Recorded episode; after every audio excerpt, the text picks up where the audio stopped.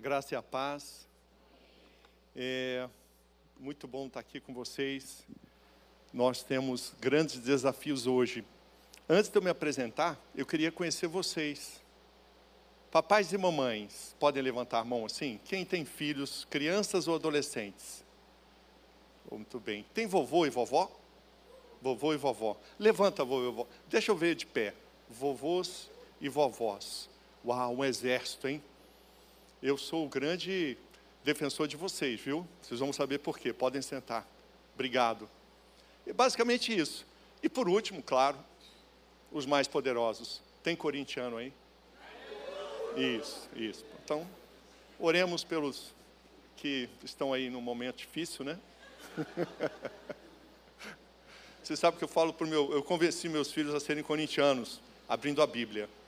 Coríntios 1, depois Coríntios 2. Aí meu filho se convenceu. Bom, gente, um prazer estar aqui. É, eu sou convertido há 16 anos. A minha primeira conversão foi aos 12 anos ao comunismo. Eu era um socialista, um comunista, estudioso, dei aulas em universidades. E aos, aos 46 me converti cristão. Foi uma longa caminhada. E eu sou, eu sou portador de um transtorno que antigamente se chamava de síndrome de Asperger. É, então, como criança, e eu, eu, eu melhorei muito, né? É, como adulto, né? Não sei se tanto, mas a verdade é que como criança eu eu, eu não tinha nunca tive amigos, o som sempre me incomodou muito, e minha mãe brincava, né? O Guilherme é ótimo, a gente deixa ali no lugar e ele fica quatro horas quietinho, porque essa é uma característica do autismo, né? É, eu fui muito vítima de bullying, né? Perseguido, é, tive muita sorte porque eu sabia correr muito bem, então não conseguiu me pegar. Eu era um, um dos, o, o, terceiro melhor corredor da UNB. Os 5 mil metros, anote aí, eu fazia em 17 minutos. É coisa de louco. Até hoje, assim, para um amador, né? E eu sou casado com a Ellen, tenho o Pedro e a Maria Clara, filhos. Minha filha tem 14 e meu filho tem 9 anos. E há 32 anos eu caminho o Brasil, falo o nome de uma cidade, eu já estive lá. Você vai ter dificuldade de falar o nome de uma cidade, até em São Paulo, mas também em outros estados, porque eu viajei o Brasil todo intensamente, com uma, uma coisa só: a minha placa é defender crianças. Quando eu me converti e li a Bíblia, eu fiquei muito animado, porque Jesus fala tanto de criança, não é? Eu creio que a igreja ainda vai ouvir essa palavra sobre as crianças. Eu venho aqui pela fé, e creio que haverá um despertar dos cristãos. Entendeu? É, o tema da nossa palestra, eu, eu sou palestrante, gente, eu dou treinamentos. É, tem Josué e Débora aí? Tem José? Débora? Tá, eu vou explicar para vocês. Biblicamente, existe a figura de Moisés, que é o sacerdote. Existe a figura de Josué e Déboras. Quem são Josué e Déboras? Josué e Déboras são aqueles que do corpo, do arraial, eles saem da igreja, eles saem do arraial para as escolas, porque antigamente era batalha, né? Lembram disso, a Bíblia? Espada. Lembram ou não? A Bíblia é bem sangrenta, ou não? Teve um cara chamado Vúfila. O Vúfila, ele, ele era um visigodo.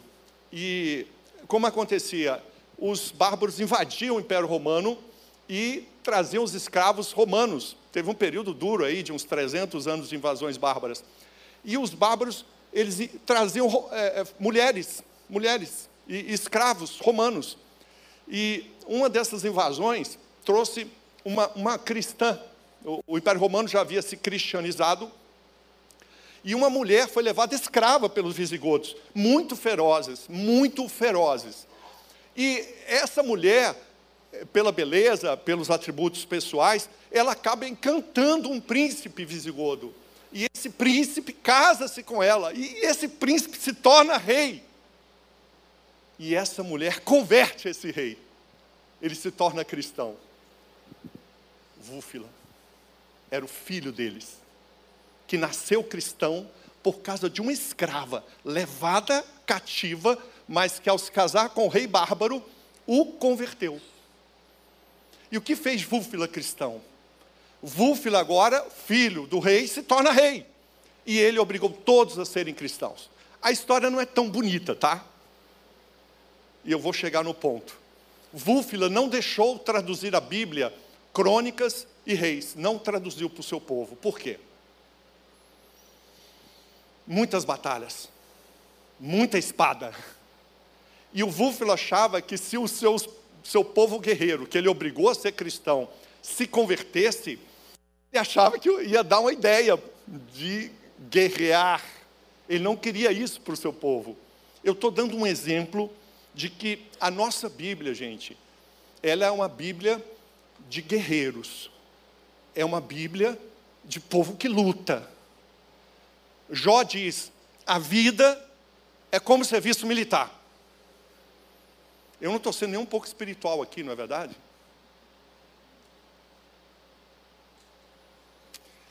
Esse é um desafio.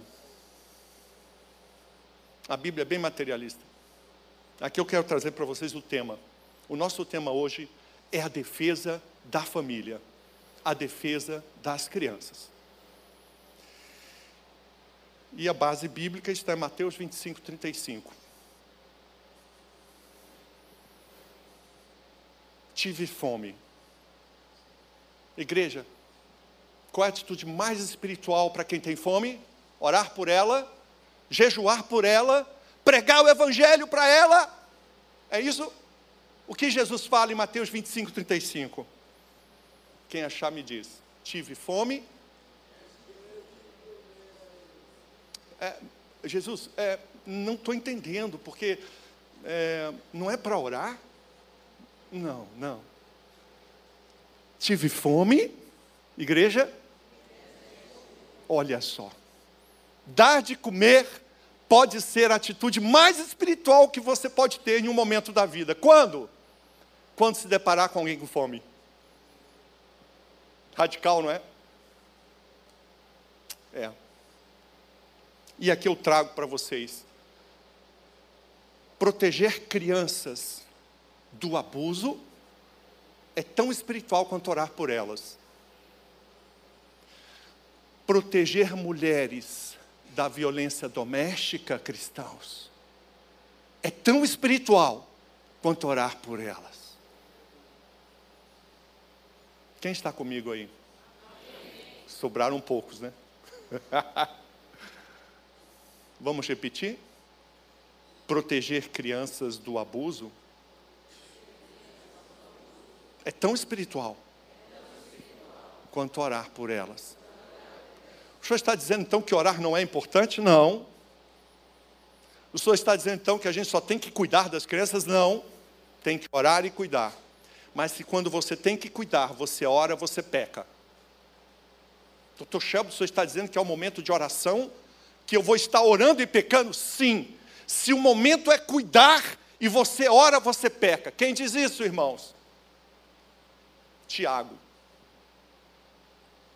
O livro de Tiago inteirinho é dedicado a dizer assim, pessoal, cristãos, entendam, cuidar, dar de comer, de vestir para quem não tem o que vestir, é a sua atitude neste momento.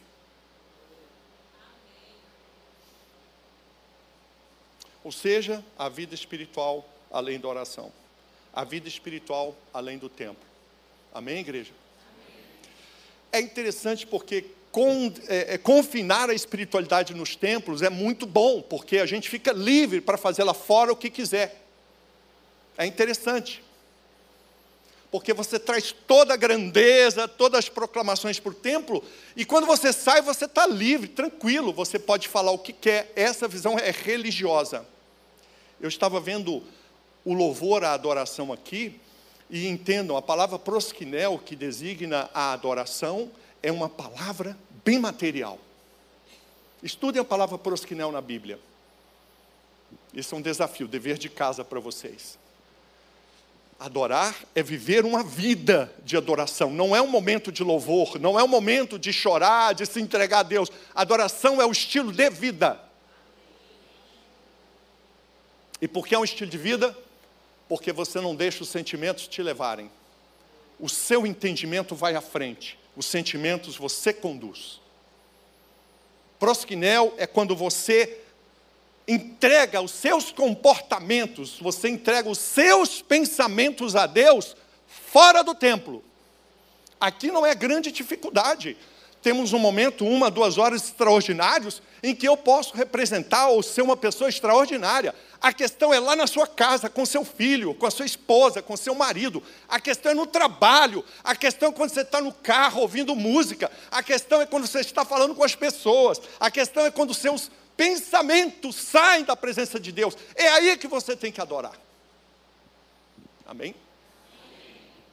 Adoração é um estilo de vida. Dada a base bíblica, Mateus 25, 35. A palestra de hoje vai ser baseada. É aqui. Ah, eu estou na frente de vocês, né? Vamos passar para cá? Ah, não, vamos, vamos tirar. Tira para mim. Vocês não vão ver. É? Tá bom. Ah, tá gravando, né? Tá certo. É. Então tá. Nós devíamos ter muito orgulho da Bíblia. Muito orgulho da Bíblia. Se você perguntasse para Albert Einstein, Albert Einstein, como, de onde vem o universo? Albert Einstein ia responder para você, o universo sempre existiu. Mas Albert Einstein, a, a Bíblia diz que ele foi criado. Ah, esses judeus, ele também era um, né? Esses cristãos com essa história de mundo criado. É, aí veio um padre, Georges Lamaitre. Georges Lamaitre é um padre belga que dava missa numa paróquia da Bélgica. Só que ele também era um físico, físico extraordinário. E o, foi, foi o Georges Lamaitre que, o cientista, cristão, olha, incrível, que, que um padre vai ser físico? O Jorge Lameta explicou: igreja, é, a verdade pode ser conhecida de duas formas. Eu escolhi as duas. Quem entendeu? Quem entendeu? Levante a mão. Explica para mim.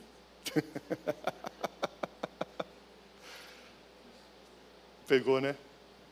O Lameta estava dizendo o seguinte: é, conhecendo a Bíblia, eu conheço a Deus. Estudando a física, eu conheço a Deus. Abra Romanos 1, versículo 20 na sua Bíblia. Daria para colocar Romanos 1, 20 aqui? Não. Se não der, tudo bem. Quem achar, levante, fique em pé e leia bem e, e, e fale bem alto. Romanos 1, 20. Atenção, quem que achou? Alguém achou? Bem alto, bem alto. Ai, não, o pessoal não vai ouvir. Peraí, peraí, que tem um microfone. Porquanto, tendo conhecimento de Deus, não o glorificaram como Deus, nem lhe deram graças, antes se tornaram nulos em seus próprios raciocínios, obscurecendo-lhes o coração insensato. Não, ainda não, é Romanos 1, 20. Ah, 1, 20. É. Porque os atributos invisíveis de Deus. Repitam comigo: atributos invisíveis de Deus. Atributos invisíveis de Deus. Assim o seu eterno poder. Assim o seu, o eterno, seu eterno poder. Como também a sua própria divindade. Como também a sua própria divindade. Claramente se reconhecem claramente se reconhecem. Onde? Desde o princípio do mundo, sendo percebidos por meio das coisas que foram criadas. Sendo percebido por meio das coisas que foram criadas. Tais o homens... poder, ai, parou, parou. O poder de Deus, sua glória. Tais podem ser percebidos pelo que, igreja? Pelo que? As coisas Pelas que- coisas que criadas. foram Repita criadas. comigo. Pode, pode. Pelas coisas criadas. O que foi criado por Deus? Alguém, alguém tem uma ideia? O que? Não, concretamente. O que, que Deus criou? Não, concretamente. As estrelas. A terra foi Deus que criou. As plantas. Os animais. A luz. Olha como a gente se distanciou. A Bíblia está dizendo que o poder de Deus, sua divindade, pode ser percebida por meio do que ele criou. Quando você estuda química, você está estudando Deus. O que o Jorge Lamette está dizendo há 100 anos para nós, e que a confissão de Westminster reconhece há 400 e tantos anos, e que Francis Bacon, e que Isaac Newton, entenderam há 500 anos. Nós criamos a ciência moderna. Nós cristãos. O primeiro tratado de ciência moderna é Francis Bacon. Isaac Newton. Quando estudamos as estrelas, estamos conhecendo a Deus. Quando estudamos física, não entendemos mais isso. Se Isaac Newton vivesse o nosso tempo, sabe o que a gente ia falar para ele? Isaac Newton, que nada de matemática, ciência, vem para a igreja. Nós íamos falar isso para ele. Francis Bacon, ciência, que nada, vem louvar a Deus aqui.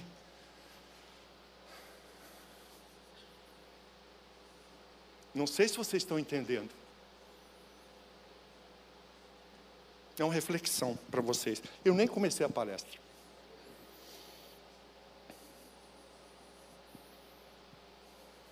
A gente devia se orgulhar da Bíblia. Os direitos humanos nasceram na Bíblia. Sabia? Anote aí Gálatas 3, 28.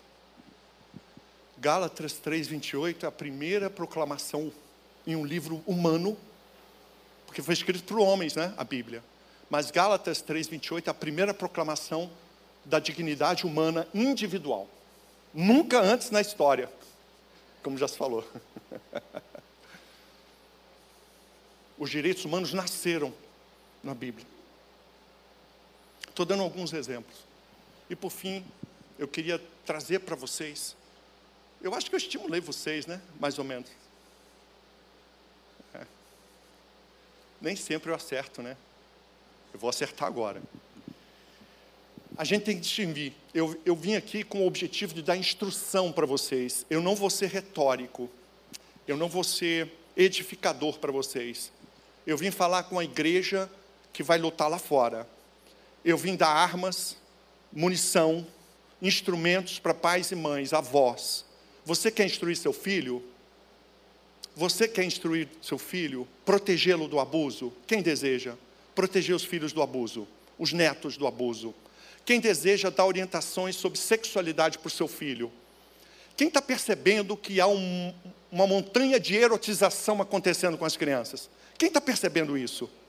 Então eu vim dar instrumentos para você, como Josué e Débora. Eu não vim edificar você. Essa é uma palavra de guerra, de instrução para o combate. E aqui você tem que distinguir.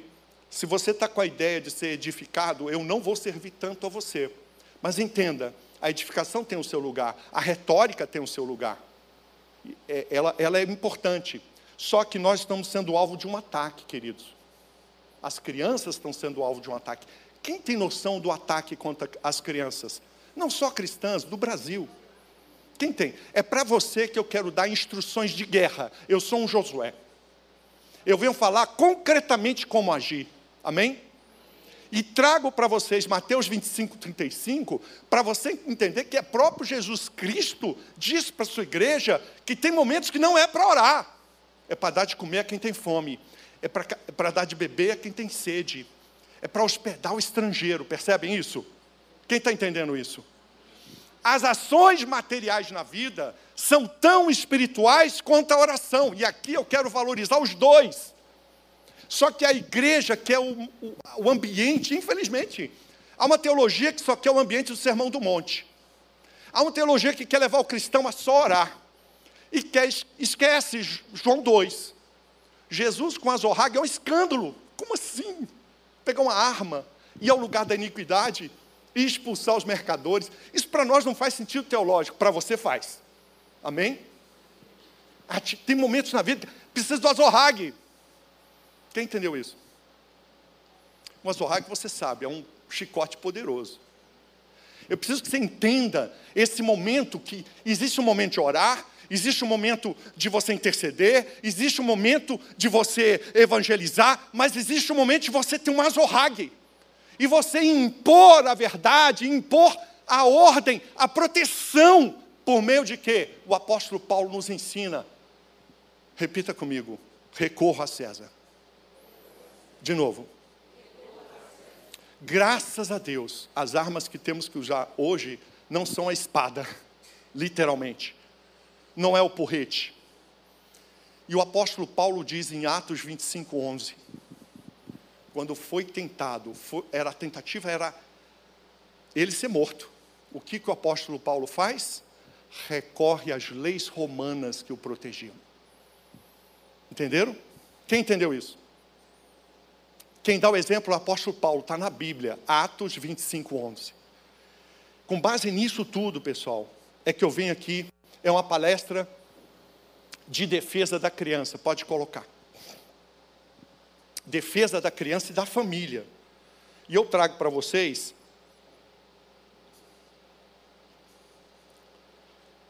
basicamente instruções. O que é instrução? Atitude prática. Vocês vão ver Pode passar o primeiro. Antes até de começar, pode, pode deixar aí, pode deixar aí. Aqui está o meu material, é tipo um dever de casa para quem quer treinar. Eu trago três livros, tem mais, mas eu vou falar só sobre esses. O livro vermelhinho, gente, sobre erotização. Se você quer saber por que estão erotizando as crianças, onde eles querem chegar com o que eles estão fazendo, aqui eu revelo para você, está tudo nos livros, tá? Incrível eles escreveram livros explicando por que erotizar crianças. Só que aqui eu dou as leis. Esse é o livrinho das leis para você proteger crianças, seus filhos, seus netos. Não é livro de edificação, gente. Não é para você ler o livro, é para você estudar. Livro de edificação você lê, né? Ah, fui tão edificado com seus livros, doutor Guilherme. Quem me fala isso está confessando que não fez o que devia. Meus livros não são para edificar sua vida, são para te dar instrumentos de guerra.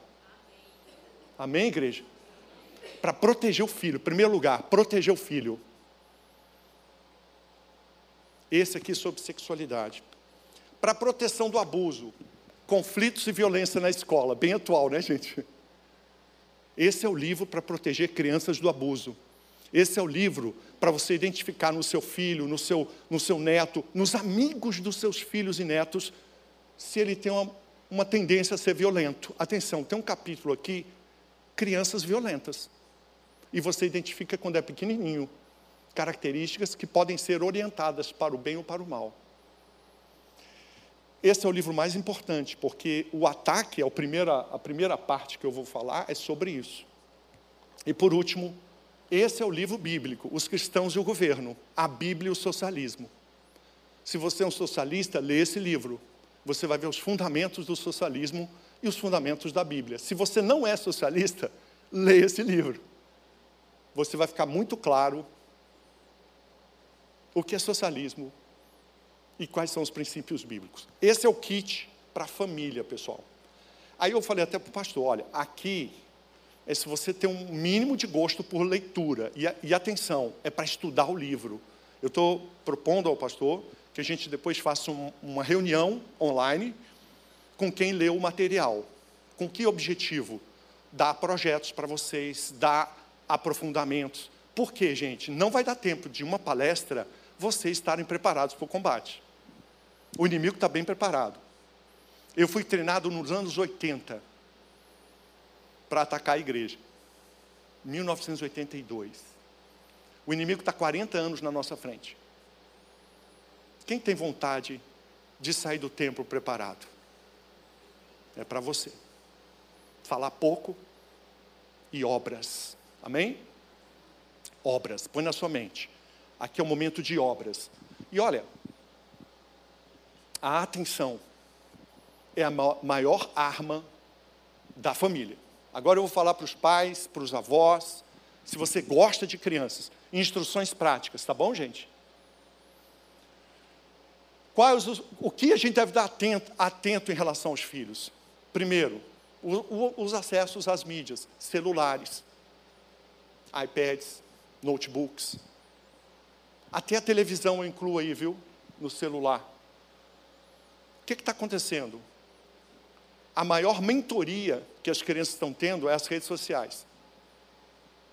E aqui vem duas instruções práticas. Primeira instrução: não dê, não permita que criança tenha acesso pessoal, sem acompanhamento de celulares. Criança não, menor de 12 anos, pode usar o seu celular, mãe, avô, você pode dar o seu celular, do seu lado ele usa.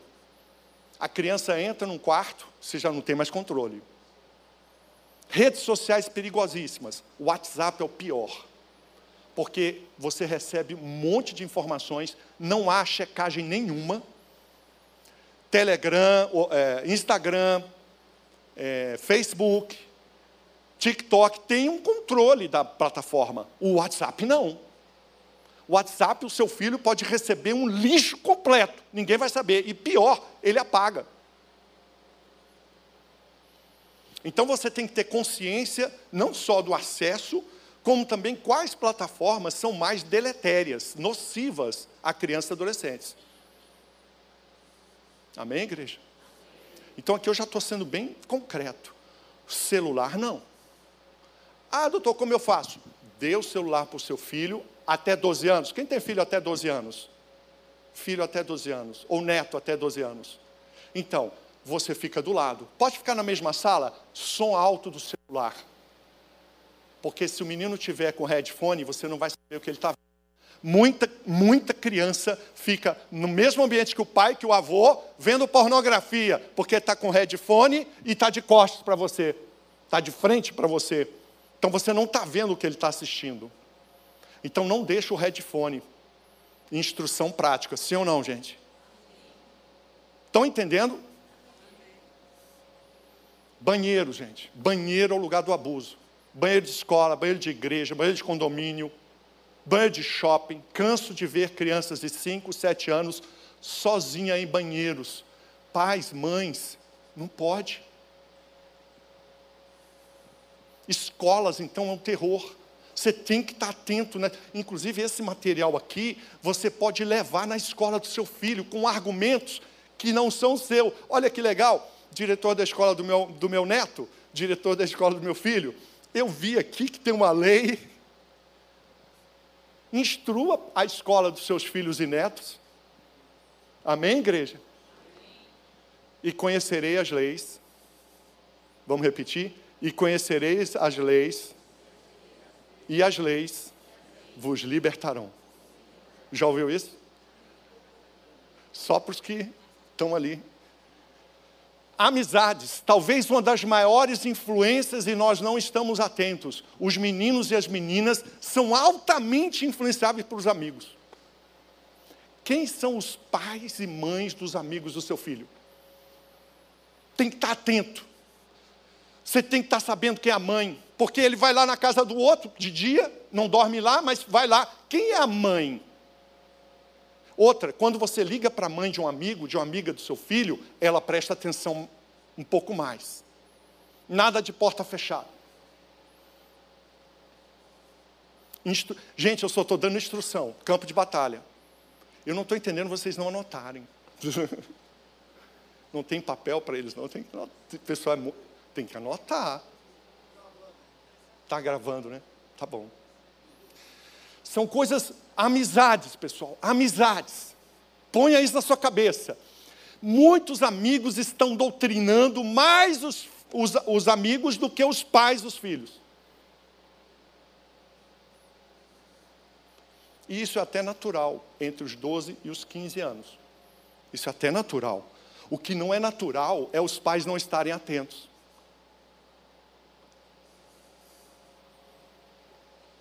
Materiais didáticos. Se vocês conhecem as leis, vocês podem ir na escola e dizer: olha, é, é, diretor, tudo bem? Olha aqui que eu descobri. Vocês estão passando um risco. Esse material didático tem uma imagem pornográfica. Como assim pornográfica? Artigo 241 é do ECA, do Estatuto da Criança e do Adolescente. Lei 8.069. Nossa, pois é, imagina, diretor, é você falando na escola do seu filho, hein? Imagina, diretor, se alguém fica sabendo disso. Pode ser processada. É uma cena com órgãos genitais. Está acontecendo isso com materiais didáticos, gente. O que, que a gente faz, normalmente? Que absurdo, vamos postar. Postagem. Você viu Davi postando contra Golias? Não. E Davi escreveu cartas de repúdio. Nós, cristãos, repudiamos. Tem carta de repúdio de Davi para Golias? Checa na Bíblia, por favor. Eu acho que tem, porque é o que a gente faz. Então, Davi não postou contra Golias. Ele mandou carta de repúdio, igreja? Não? Não? Ele reclamou de Golias. Por que Golias está fazendo isso? Eu jamais faria isso. Fez isso? Também não. O que que Davi fez, gente?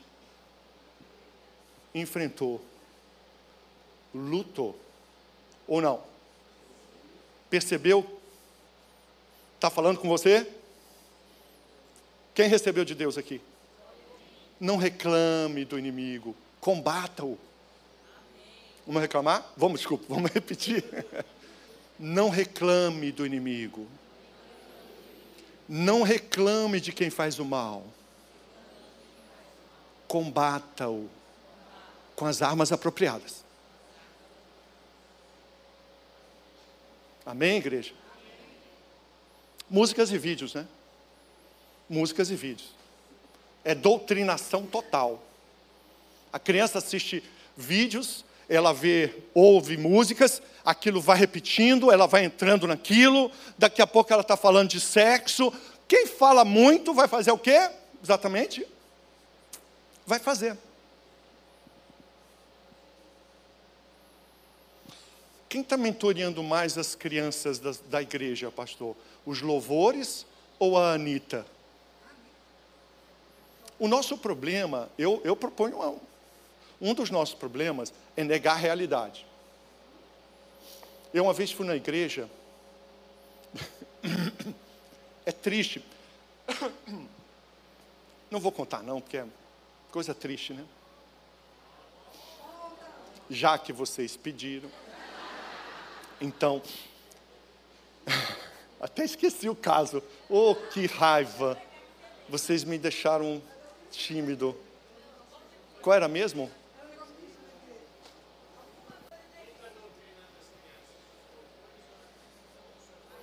Ai, perdi.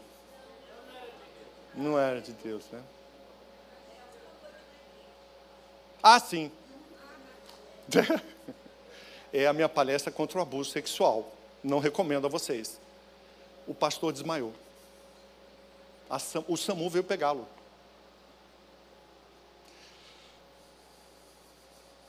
Por quê? No ano anterior, 40 abortos na igreja. Depois eu fiquei sabendo. Entendem? Então, nós temos que ser luz, começando dentro do templo. É aqui dentro, é na sua família, é no quarto com a sua esposa e seu marido. É lá que começa o louvor. É na hora que você quer bater na cara do seu filho, você não vai bater. Em nome de Jesus. Você vai perguntar para ele: o que que você quis pintando o sofá com ketchup, meu filho? Não, eu não venho fazer mais meu stand-up aqui. Uma piada top dessa. Ninguém riu. Vocês estão me levando sério demais. Gente, o pai está falando para o menino, era para bater nele, né? Dar um tapinha. Mas você não vai fazer isso. Você vai perguntar para o seu filho: o que, que você quis ao pintar o sofá da casa com ketchup, meu filho? Agora foi bom, está rindo. Quais são suas razões? Aí o menino, assim, todo feliz, eu quis fazer o desenho de um bolo. Amanhã é seu aniversário, vovô. Tá rindo de quê? Pergunto a você, ele merece correção? Menino de 3, 4 anos? Que com boa intenção sujou o sofá com ketchup? Percebe ou não? Quem entendeu, igreja? A intenção. Próximo slide. Aqui vai o ataque. A melhor defesa é o ataque, igreja. A melhor defesa é o ataque. Onde é que nossos meninos estão sendo atacados? Onde os seus filhos e netos estão sendo atacados? Sexualidade, a questão das drogas e do álcool, questões políticas, doutrinação explícita em sala de aula, inclusive em escolas cristãs. Temas morais, racismo e machismo. Tudo virou machismo. Tudo virou racismo. Tudo virou homofobia. Os, seus, os nossos filhos e netos estão sendo doutrinados, pastor. Doutrinados publicamente. O que, que eu estou propondo para vocês? Vamos para o ataque. Nós vamos falar antes que eles sejam doutrinados. Amém, igreja? Amém. Nós vamos dar o primeiro filtro sobre sexualidade antes que eles sejam alcançados pela erotização. Amém, igreja? Temos que partir para o ataque, no bom sentido. Não vamos agredir ninguém, não vamos machucar ninguém. O ataque aqui significa que quem vai dar o primeiro filtro sobre sexualidade para os meninos e meninas são os pais no primeiro ano de idade.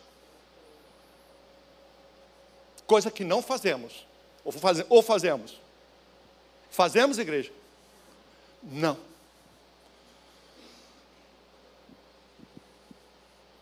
Corram, porque quem dá o primeiro filtro ganha a mente das crianças.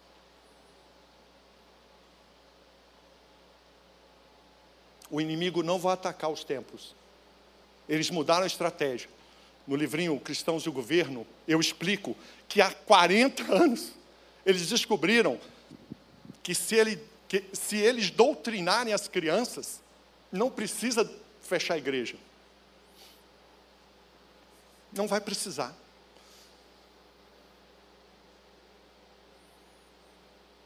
Os meninos aprendem a Bíblia e aprendem bem, a igreja vai bem nisso. Não está mal. Só que versículos bíblicos não vão proteger crianças contra a doutrinação sexual. Lamento. Lamento, igreja os meninos sabem a Bíblia, eles conhecem Jesus. Só que é de segunda a sexta, são doutrinados pelas redes sociais ou nas escolas ou em outros ambientes. Aí eles são doutrinados de segunda a sexta. Você acha que o versículo bíblico vai proteger a igreja? Quem acha que vai? Não vai. Então nós temos que dar para os meninos as informações primeiro sobre sexualidade, sobre questões políticas sobre a questão da droga, nós temos que dar informação. Quando ele chegar nos ambientes de doutrinação, ele vai rejeitar. Eu grito aqui pelas crianças. Eu encontro um monte de gente pervertida que conhece a Bíblia. O diabo conhece a Bíblia. Nós estamos mistificando. Você acha que Josué foi para o campo de batalha com a Bíblia na mão? Você acha? Quem acha? Êxodo 17 ou qualquer passagem. Você acha que os cristãos iam, iam para a Bíblia? É, é, Davi enfrentou Golias assim, porque ele era bonitão e ungido? Não, ele treinou muito. Treino árduo, irmãos. Esse, esse é o momento básico para nós. Igreja, acorda! Acorda! Eles querem crianças e adolescentes. E estão conquistando, gente. Continuemos ensinando a Bíblia. Amém? Continuamos no evangelismo. Amém. Continuemos no louvor. Eu vou assistir daqui a pouco, talvez à tarde. Eu fiquei maravilhado com o infantil aqui, mas nós precisamos ir além. Nós precisamos na nossa casa, não é falar todo o tempo, gente. Eu ensino, calma. Não é também encher a criança de informação, mas é você ter a intencionalidade. Primeiro, estar preparado, ter os argumentos. Segundo, estar junto da criança. Próximo slide. Agora vem, a, agora vem o momento. Olha aqui. Agora eu já vou para a prática. Como é que a gente faz isso? Falar sobre sexualidade, falar sobre abuso com as crianças. Primeiro, nunca revele sua preocupação para os seus filhos e netos. Não deixe ele ver que está preocupado. Suavidade. Por favor, faça um cara de paisagem. Tá, eu vou treinar vocês agora, treino avançado. Treino avançado. Imagina aí, imagina seu carro. Aí vem alguém correndo. É, desculpa, arranharam o seu carro, a pintura do seu carro com um prego. Aí você não quer demonstrar preocupação. Como é que você faria? Puxa, é mesmo? Faz aí cara de paisagem. Essa é a cara. Você não mostra sua preocupação sobre o tema. Você não vai chegar em casa hoje, filho, sente-se aqui. Vamos falar agora sobre pênis, pênis, anos e vagina. Não, você não vai falar. Você vai falar o quê? Tudo bem, filho? E aí? Tudo bom? Como foi na escola? Ah, o menino pegou no seu piu-piu? Como foi, filho? Conta para mim. Percebem? Você não vai revelar sua preocupação. Pode até ser uma coisa boba. Você tem que ter a noção de que essa criança não pode ver sua preocupação. Quem entendeu isso? Cara de paisagem, guarda isso. Dois, ouça as razões do seu filho. Não seja precipitado. É um treino, tá, mãe? As mulheres são muito rápidas. Mas em 1% dos carros vocês erram, mulheres. Eu cheguei à conclusão que 99% das vezes a mulher está certa. Ela lê pensamento, ela vê o futuro, tudo isso. Você começa a falar assim, bem, já sei o que você vai falar, não é assim? Então, 99% das vezes vocês realmente já sabem. Eu nem sei para que homem fala com mulher, porque basicamente elas já, já sabem, e já pensaram e já fizeram. Então, aí vocês riram, ó. Então, com criança, mamães e papais, ouça toda a conversa, detalhadamente. Aqui é uma instrução muito. Vocês têm que treinar. Ouvir. Muita coisa a criança não percebeu. Ela vai contar sem saber, pastor. Tem um capítulo do livro Conflitos que é como investigar crianças. Tudo instrução. Agora vem a terceira instrução, gente. Não revele a intimidade do seu filho para as outras pessoas. Levante sua mão direita. Eu prometo não revelar a intimidade dos meus filhos para outras pessoas. Está anotado no livro da vida. Esse é o maior erro das famílias. Na manicure. Ai, eu não sei, eu estou desconfiando que meu filho foi abusado. É? Ah, é. Nossa, eu não sei, eu acho que foi um, um professor. Ah, de que escola? A escola tal. Ah, é meu filho, o nome dele completo é esse. E o meu endereço é esse. Pode publicar nos jornais? Não sei.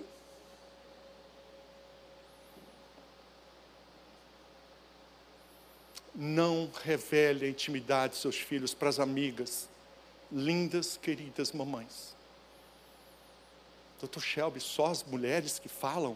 Assim, 99% das vezes sim. Então eu vou falar para 1% dos homens, os homens também. Mas concorda, mulheres, que vocês precisam estar tá falando, é ou não é? Estou errado? Então orem por mim. Recebi. Então tá. Para as poucas mulheres, eu acho que é uma ou duas só, que fala demais. E aí não é a mulher que fala demais, é por razões da sua mente extraordinária. Mulheres, é um elogio. Finalmente. Eu estou elogiando você. E você está com essa cara. Melhora essa cara, eu estou falando bem. A sua mente é extraordinária. Você faz cinco coisas e o homem nem começou a primeira. Não, é fantástico, vocês são demais. Não estou elogiando assim, não, são mesmo.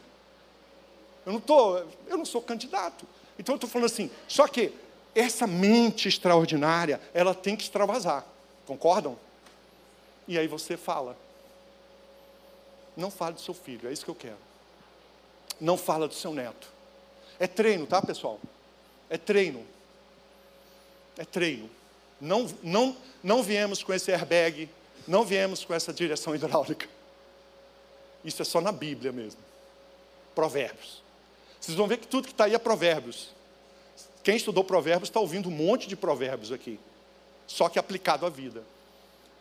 E aqui vem talvez uma coisa assim, que esse, esse conselho final, jamais corrija seu filho publicamente, severamente. Olha só, eu estou dizendo para não corrigir?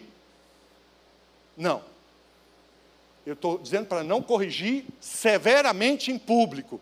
Ah, entendi. O senhor está dizendo jamais corrija seu filho severamente. Não, eu disse isso? O que está ali? Vamos ler? Jamais.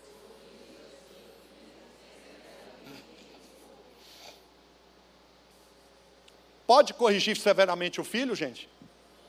Pode. O que que não pode? Corrigir severamente em público.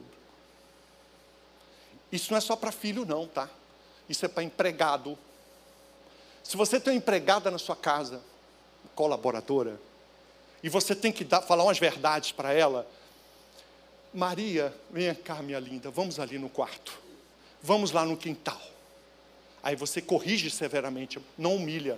O que, que significa corrigir severamente em público? Repita comigo: humilhar.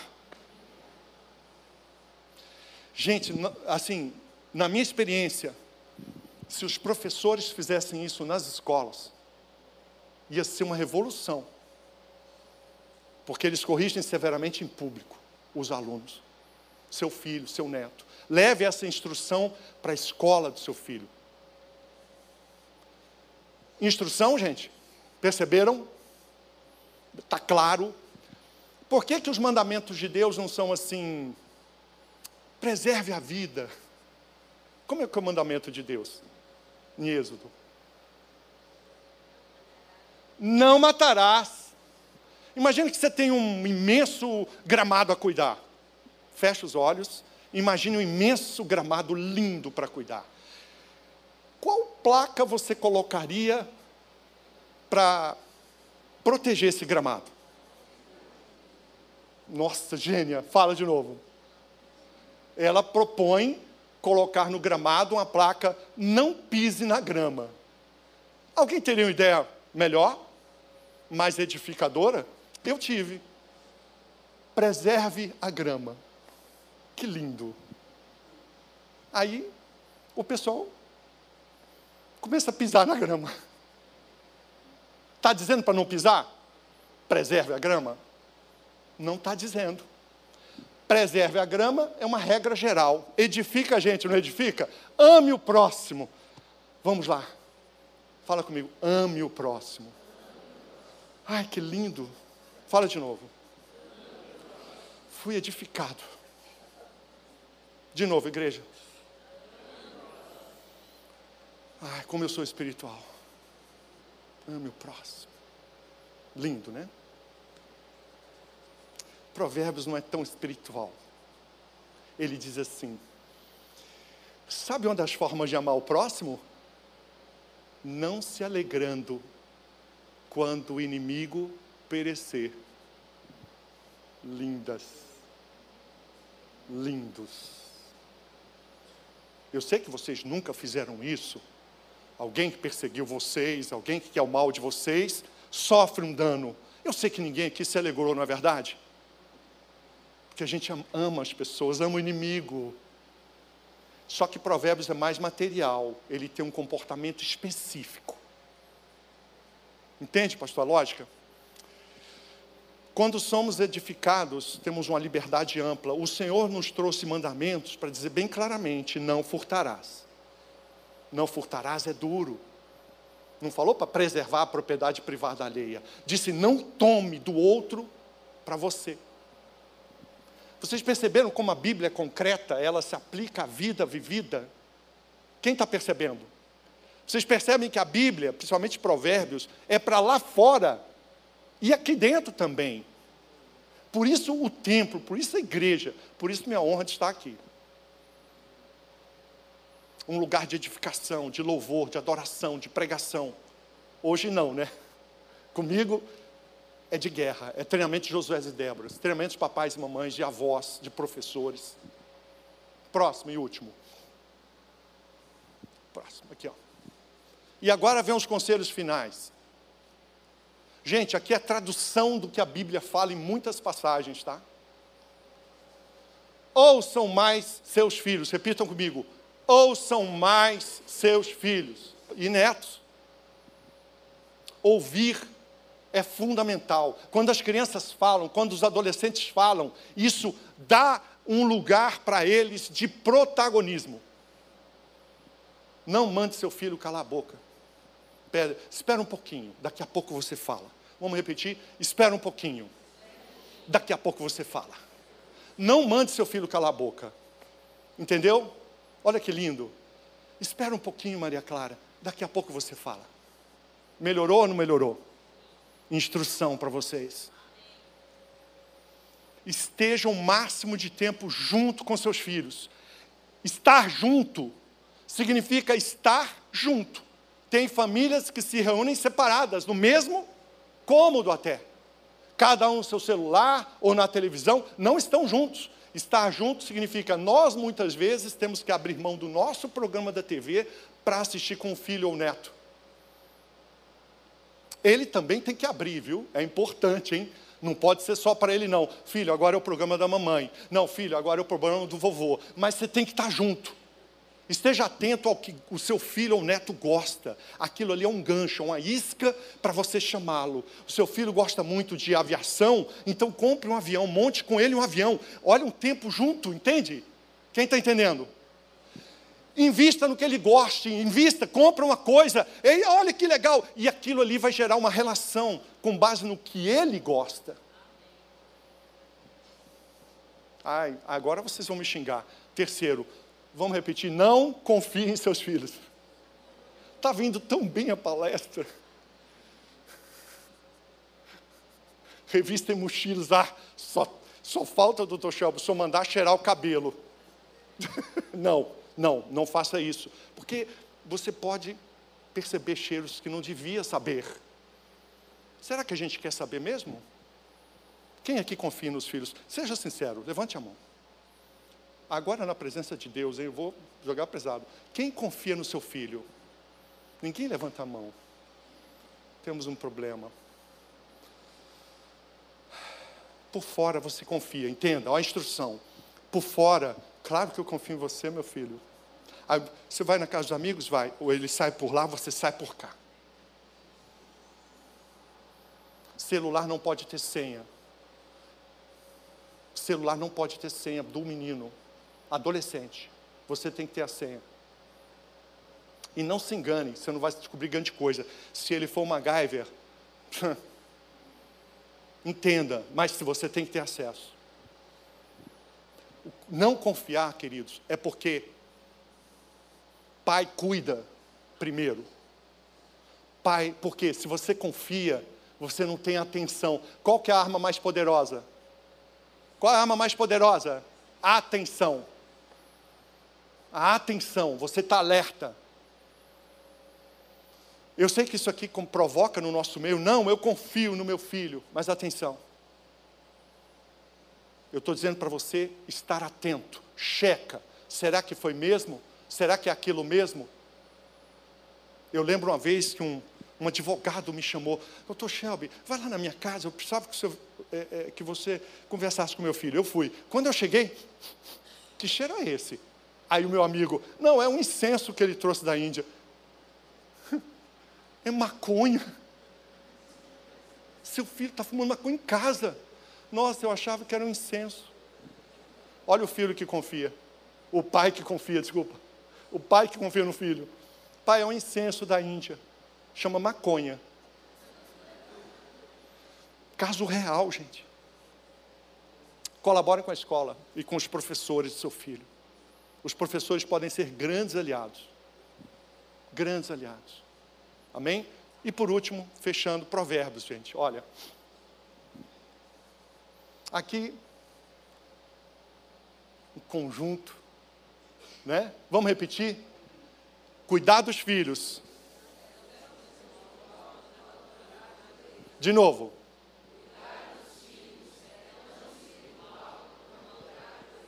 E eu fecho dizendo para vocês: tudo começa e termina na palavra. Tudo começa e termina na palavra de Deus. Creia, Deus age poderosamente.